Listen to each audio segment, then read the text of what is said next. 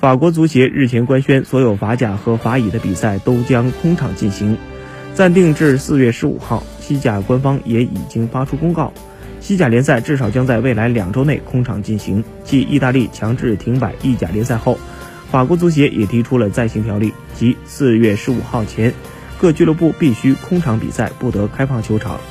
法国足协认为，不能再继续开放球场比赛。原定于上周末开球的法甲联赛，原定于上周末开球的法甲联赛巴黎与斯特拉斯堡的比赛被临时叫停。虽然其他比赛仍照常开球，但球场开放的环境带来了巨大的不确定性。目前，除了法甲之外，西甲也将空场比赛，德甲的部分场次空场。英超虽然没有宣布空场比赛，但取消了赛前的握手环节。英媒普遍认为，空场不可避免。